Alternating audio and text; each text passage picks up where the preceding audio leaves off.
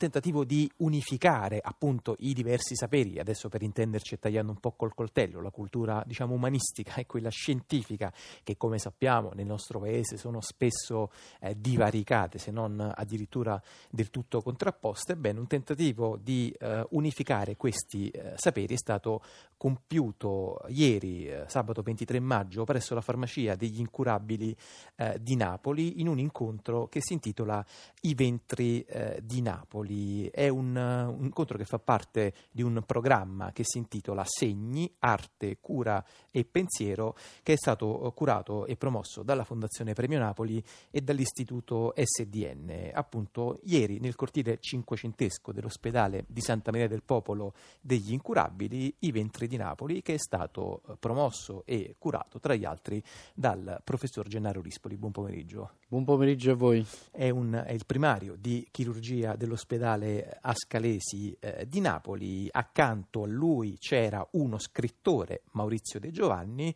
e c'era un uh, sarto, adesso diciamo un grande artigiano, in realtà che è eh, Cesare eh, Attolini, uno dei appunto sinonimi dell'eleganza maschile in città e non so, solo in città, a partire eh, dal 1930. Allora, eh, professore Rispoli, intanto volevo chiederle questo, cioè eh, qual è e se c'è un filo rosso, adesso parlando con un chirurgo, utilizzare l'espressione eh, filo risulta quanto mai appropriata, se c'è un filo rosso tra eh, chirurgia, narrativa di finzione e appunto abbiamo parlato di Attolini, di arte sartoriale.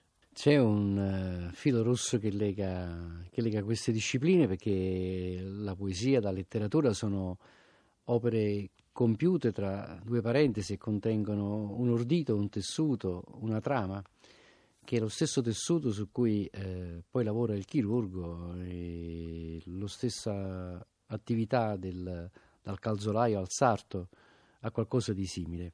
Anche se può sembrare paradossale, lo scopo per cui la Fondazione Premio Napoli si è mossa incontro ad altre istituzioni è quello di far cadere le barriere tra i vari saperi.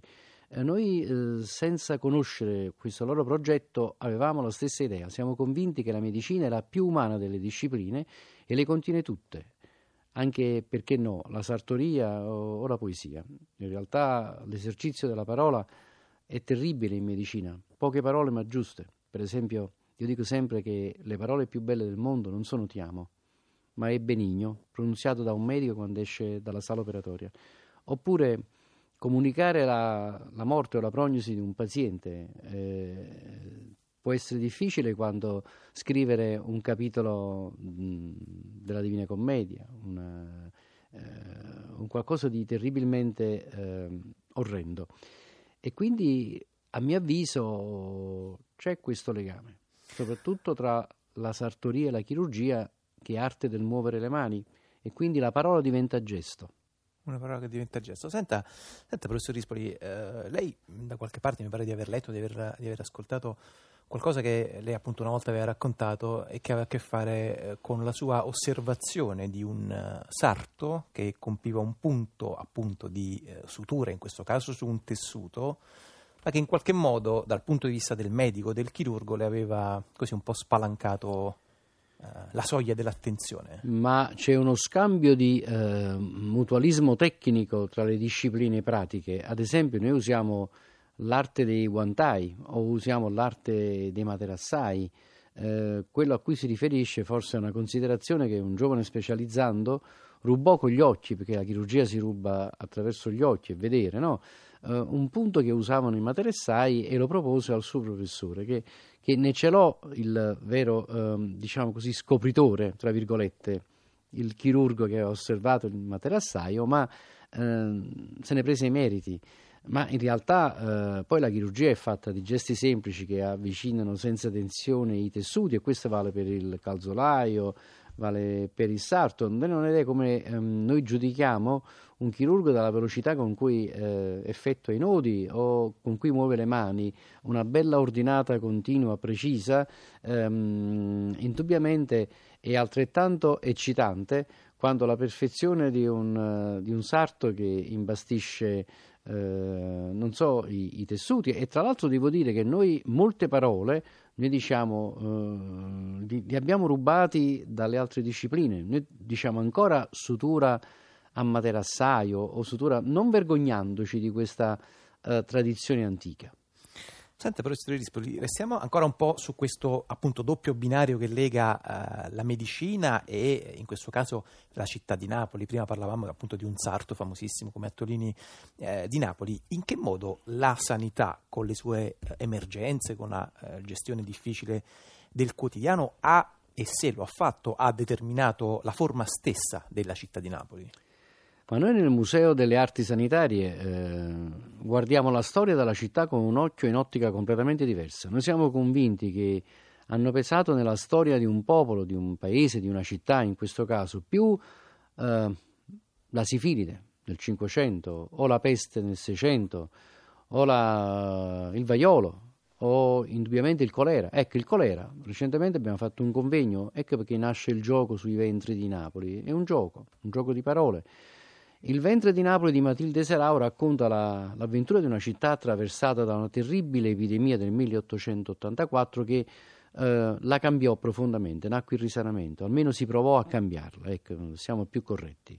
Ma certo la malattia pesa nella storia di, mh, sociale di un paese molto più di una guerra persa o di un accordo fatto a tavolino tra, tra parti politiche. Ecco, questo è il nostro punto di vista. Professore Rispoli, lei ha citato prima il Museo delle Arti Sanitarie eh, che lei eh, ha curato e, e, gestisce e dirige presso appunto il, l'ospedale degli incurabili di Napoli. Ci vuole raccontare anche un po' eh, che cos'è per chi non lo sapesse?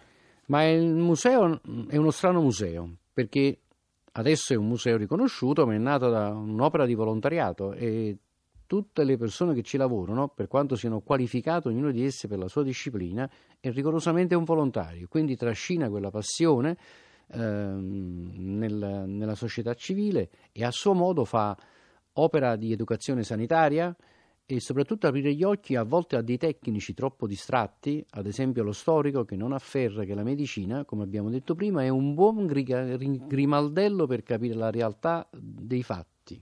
Ecco, questo in ogni circostanza è così. Noi raccontiamo fatti e fattarielli che eh, aprono la mente e gli occhi di chi vuole ascoltare. E non ci limitiamo a mettere in mostra ferri vecchi o vecchie carte che avrebbero il tempo di una curiosità per uno studioso.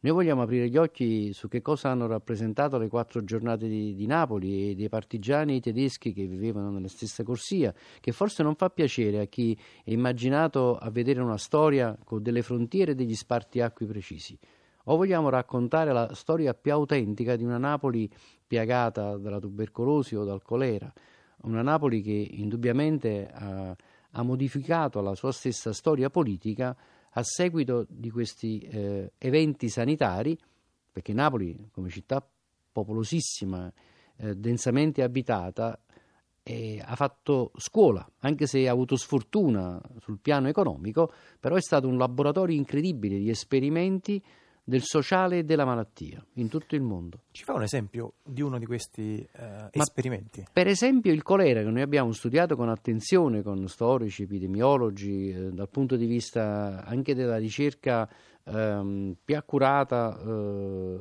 sul rapporto tra la diffusione della malattia.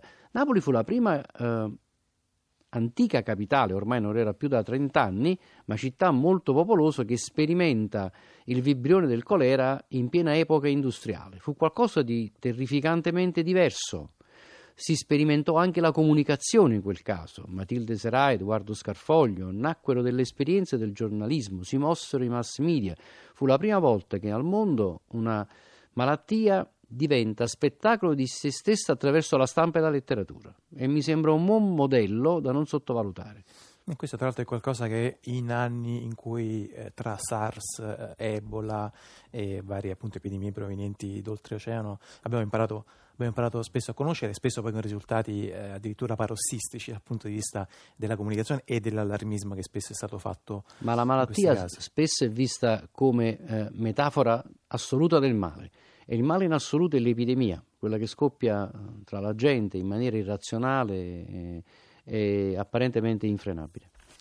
Allora, intanto ringrazio molto eh, Gennaro Rispoli, primario di chirurgia dell'ospedale Ascalesi eh, di Napoli, per averci raccontato qualcosa da appunto uno degli eh, incontri del ciclo Segni, Arte, eh, Cura e Pensiero, il cui ultimo appuntamento si svolge il prossimo 27 eh, maggio con un eh, tema un po' diverso rispetto a questo che abbiamo raccontato adesso, di carattere più strettamente medico, appunto l'appuntamento del 27 maggio alle 17.30 in Fondazione Premio Napoli avrà al centro il racconto della realtà e dell'apparenza, un tema impegnativo che sarà eh, svolto tra gli altri da Gennaro Carillo, Ciop e Caff e Gabriele Frasca. Intanto molte grazie a Gennaro Rispoli.